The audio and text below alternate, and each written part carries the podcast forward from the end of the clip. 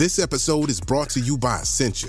A better you starts with better hydration. Essentia is on a mission to inspire people to do what matters most. Their proprietary ionization process transforms water from any source into ionized alkaline water, providing water that's 99.9% pure with a pH of 9.5 or higher. Essentia overachieving H2O, the number one ionized alkaline water. Shop now.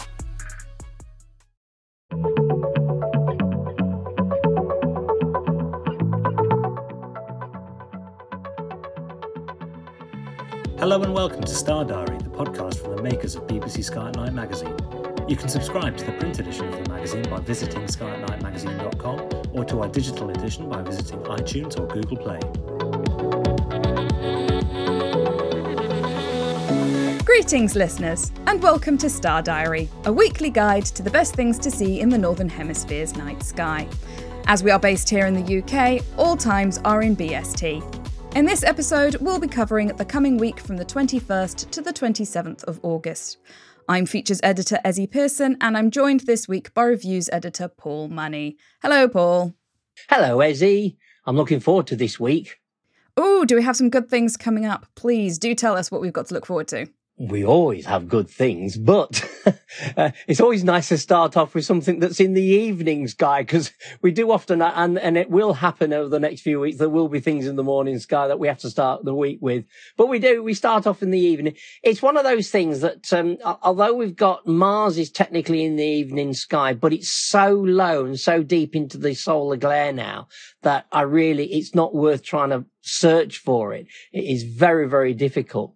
However, the moon is a slim crescent on August the 21st. We're in early evening twilight and you need to look towards the west southwest horizon about say half an hour after sunset and you'll get the crescent moon and the earth shine uh, that goes along with it as well. And if you see that, it's worth using binoculars on it and then just casually drift your binoculars to the right and slightly down and you might see the star Spica. This is probably the last chance to see that star, to be honest, because it is dropping into the solar glare and we will actually lose it. But I always like it when you've got not just the moon there, but there's something else to catch your attention.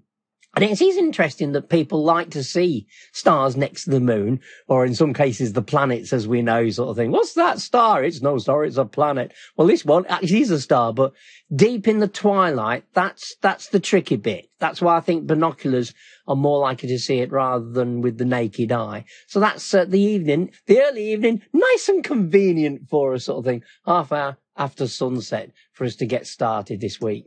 It's also very good. The the moon is a great pointer towards things. So if you are learning your way around the night sky, knowing when the moon is going to be near to a, a major star is always a great way to sort of start orientating yourself in the night sky. Yes, it'd be a worry if you can't find the moon. I mean, I'll, I'll, I'll forgive you if it's like new moon, because that, that near be an eclipse, wouldn't it? Sort of thing, a solar eclipse sort of thing. But, uh, we'll have to wait until October until we get that sort of eclipse. And it'll only be partial for the UK anyway, but not in America. Ooh, mm. I'll have a good one. But that's for later. Anyway, on August the 22nd, and this really applies for most of the week, really. Uh, we've got two of the outer giants now rising earlier and they're visible. I mean, look around about 10 o'clock in the evenings, uh, roughly sort of like towards the southeast uh, onwards. And what you've got is Saturn and Neptune. And Saturn is naked eye, so it's in Aquarius. You shouldn't have problem actually spotting that. Uh, I was looking at it the other night, naked eye sort of thing, and uh, it it was later sort of thing, you know, in the night, but it was quite prominent. So you shouldn't be. It's much brighter than all the stars around it. So that's the good clue sort of thing.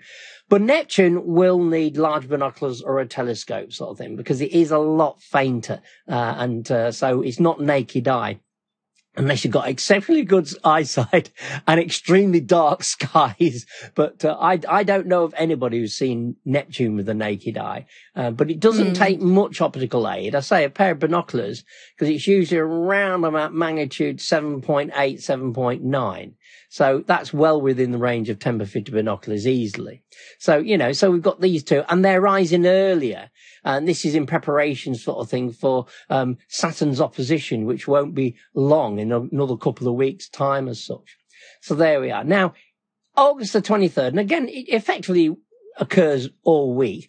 But if you leave it a bit later, say leave it another hour, and amazingly, the other two giant planets come into view, Jupiter and Uranus. So they're quite late still sort of thing. So they'll be very low down, roughly in the east northeast, but you'll need an uncluttered horizon at 11 o'clock. But obviously, if you like staying up nights, I mean, you know, you might, you might work nights, you might come back at midnight or whatever, or, or perhaps going to work late you should be able to see them if you've got a clear sky and no uh, things on the horizon to clutter it, like trees or buildings in most cases. So there we are. So 11 p.m. onward they rise with Uranus forming the shallow apex of a triangle with Jupiter and the Pleiades, Messier 45. Oh, winter's well and truly on the way now. I know people are still having summer holidays towards the end and the kids will soon be going back, but uh, for us astronomers, we can't wait for those dark skies. And, and August traditionally sees us that transition between mm. the, the, the, summer nights and finally getting proper darkness for an hour or two, uh, during August. So, uh, you know, that's when we start getting excited about the sky getting dark again. Now, the 24th, we're still in the evening sky and a little earlier, about half past nine. Now I'm talking about half past nine because it's the end of twilight, really. So the sky will be a little bit light, but it will be anyway because you're looking for the moon. And the first quarter moon lies just to the right of Antares. Now Antares is a lot brighter than Spica. And the thing about it is that this is in a darker sky, whereas we had the moon next to Spica in bright twilight. This time it's in the, towards the end of the twilight, so be a lot more prominent, but it is around about the la- the first quarter phase of the moon. So the moon looks like it's chopped in half. Sort of thing. Mm. So, uh, you know, I was thinking it looks quite funny when you see it chopped in half like that. But you want to be looking towards the southwest horizon and uh, the moon is effectively in the main front part of Scorpius itself and say to the right of Antares. And if you do have a look at it, have a look with binoculars and just note the colour of Antares. It's an orangey red star sort of thing, mm. one of the classics as such. Yeah, it's uh, Antares and along with Betelgeuse as well, or Betelgeuse, um, the two big red giants that you can quite clearly see in the night sky. So definitely keep an eye out for that one. Interestingly, you have a job to see them both at the same time. In fact, physically, you can't see them both at the same time. Exactly. It's a nice point that, of course, the, the, the story of Scorpius and, uh, and sort of Orion is that the scorpion bit Orion. Uh, mm. so they decided to separate uh, Orion and Scorpius. So Orion's literally 180 degrees away from Scorpius, so they, they never can meet. Never the twain can meet. when one's coming up, the other one's going down. Yes, exactly. now, finally, at the end of week on Sunday, Saturn is at opposition. Now, when we talk about opposition, Saturn is at opposition and it means it's opposite the sun in the sky. So funny enough, we just talked about sort of like Orion and Scorpius and when one sets, the other rises. This is almost, you could say Scorpius is in opposition to, uh, uh, sort of like uh, Orion, uh, in the winter and in the summer, Orion is at opposition to Scorpius. You could argue that. mm-hmm. But it means as the sun sets, Saturn will rise. It is opposite the sky and it's visible all night now, which is really great. Now, if you use binoculars on Saturn, there is a hint that it is elongated. It's, very tiny, but you, you, your binoculars are not wrong because obviously, if you look at stars and they're elongated, you've got a problem with your binoculars. Yeah, you probably want to get those checked That's a good out. clue, isn't it? Yeah. you know, so look at the other stars, make sure they're nice dot sort of thing, pointed at Saturn. And if Saturn looks elongated, you're actually seeing the effect of the rings. Now, enjoy that while you can, because over the next few years, the rings are steadily closing up. And so there will come a point whereby Saturn will be without rings for a short period, which is always uncanny and weird. Mm. Also makes the planet appear a lot fainter because it's surprising how much light the rings put out reflect back and boost up the brightness of the planet. So if you use a telescope, you can zoom in, of course, on the planet. It's well, getting well placed now to observe and it's higher up the ecliptic. We already mentioned it's in Aquarius. So this is much better than it was just a few years ago when it was down in Sagittarius and you're in the murk of the low atmosphere uh, and it didn't rise very high. So planetary images are now getting better images of Saturn because it's a lot better placed. I, I can't wait to have a go myself. So I need it to just get into the right position with all the shrubbery from the neighbours, etc. uh, sort of thing, you know. I have to pick my moments, you know, and time it to perfection. but there we are. If we get Saturn, look at it with a telescope.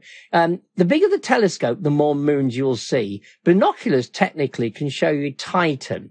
Now, that particular evening, about 10 o'clock on the 27th, Titan, now if you're using binoculars, it'll be to the left of Saturn. But in most telescopes, the image will be flipped, so it'll actually be on the right hand side. But Titan is almost at its furthest away from Saturn in this particular, when it's almost lined up with the ring system sort of thing. So you follow a line through the planet, through the rings off, you actually find it's close to its point on the side. So it's on the east side of Saturn at the moment. Now, use the magnification of the telescope. The bigger the telescope, the more moons you'll see. So there's quite a few. There's Rhea, Tethys, Dione, and Iapetus are the ones that I usually see on a regular basis. But a bigger telescope might pick out Mimas, Enceladus, and uh, even Hyperion. I've seen, I find Hyperion better when um, it's close to Titan because Titan then guides you to it. Just like we use the moon. It's the same principle. I mean, use things that are brighter to guide you to fainter targets. But now Saturn is at its best sort of thing. I think that's a great way to the end of the week, isn't it? Sort of, we've got Saturn yeah. at its best now rising and visible all night. For those who like to stay up, of course, all night. yes. Uh, we actually have a guide because uh, another way, if you want to try and see some of those moons, if you perhaps don't have a bigger telescope is you can also do some astrophotography um, do a nice long exposure and that brings out some of the, the, the, moons and we have a guide on how to do that in our august issue um, so you can look back at that or on the website. I will put a link to that in the description down below. But uh, I'm not actually because both Saturn and Jupiter have a lot of moons. I it's quite hard to keep track because they keep adding new ones, and so they keep overtaking each other for which has the most. um, and a lot of those moons are uh, it's it's a lump of rock that's going around the planet. Um, some of them are only a couple of kilometers across, I think, even. But yes, I think the fact that you can see the these tiny things orbiting another planet at such a huge distance is is always fascinating to me. It's interesting, isn't it, that with astrophotography, mm. we are now getting to a stage where we can pick up. I mean, the, the newly discovered ones really need a massive telescope. So, you know, it is, it's Hubble usually that there's, does that. But, there's a know, reason we've only just discovered them. yeah, exactly. So, uh, but a lot of the ones that have been known for a while, it's surprising with astrophotography how amateurs are now beginning to pick up these fainter, some of the fainter moons. So, mm. I mean, traditionally we would say for Saturn around about eight or nine moons, uh, and that's the maximum. You could probably double that now with amateur astrophotography sort of thing. And the same goes for Jupiter. A lot of the fainter ones, you have to know where to look. But, uh, you know, it's, it's surprising what you can actually see now. Um, but, well, visually, if you've got a large telescope, you're all right, sort of thing. You might be able to pick out one or two of the faint ones. But photography's totally changed things, hasn't it? Yeah. They're so sensitive, these cameras. I think especially is as we are going forward into a period where because the moons of everybody talks about the moons of Jupiter, and the Galilean moons, but nobody ever really sort of seems to talk about the fact that you can see the ones around Saturn as well, because they get a bit overshadowed by the rings. And as we're moving into a period where the rings aren't going to be as good, uh, maybe it's the chance to to not just forget Saturn entirely, but but pay a bit more attention to to the moons going around it instead. I think that would be a nice little project for people if they feel like something over the next couple of years. Yeah, um, and with the rings closing up, there isn't as much light. So the inner ones, Mimas and Enceladus, mm. are always difficult because of the glare from the rings. So when you're doing the imaging, the rings burn out and they burn out and burning out means it, it, expands. The image area is expanded. So it covers usually and Enceladus. Whereas as the rings aren't putting, as, putting out as much light now because they're closing up, it becomes easier to see Mimas and Enceladus. So uh, I'm looking forward to that because I have imaged them, but they're really tricky because they're so close to the rings themselves. Uh, and of course, if anybody at home does manage to take any good pictures of Saturn or any of the other planets or, or things that we've talked about today, please do feel free to send them into the magazine. We you can find the details of how to do that on the website. We print the best ones in the magazine every month, so hopefully we'll get to see yours soon. But thank you very much for taking us through that week, Paul. Thank you. So, to quickly re summarize those, On the 21st of August, the crescent moon will be near to the star Spica, so a great chance to be able to find that. Then on the 24th, Antares and the half moon will be together if you want to try and capture those. Throughout the week in the evening sky, we will have all four gas giants Jupiter, Saturn, Uranus, and Neptune will be visible at some point throughout the night. But on the 27th, that is the date that you want to put in your diary because that is when Saturn is going to reach opposition and it will be visible throughout the night. So, lots of things to be getting on with this week. And hopefully, if you want to find out what's going on next week, do join us for the next episode of Star Diary. Goodbye, and hopefully, we'll see you then. If you want to find out even more spectacular sights that will be gracing the night sky this month, be sure to pick up a copy of BBC Sky at Night magazine, where we have a 16 page pull out sky guide with a full overview of everything worth looking up for throughout the whole month. Whether you like to look at the moon, the planets, or the deep sky, whether you use binoculars, telescopes, or neither, our Sky Guide has got you covered, with detailed star charts to help you track your way across the night sky. From all of us here at BBC Sky at Night magazine, goodbye.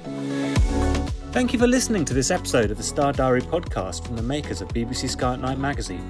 For more of our podcasts, visit our website at skyatnightmagazine.com or head to Acast, iTunes, or Spotify.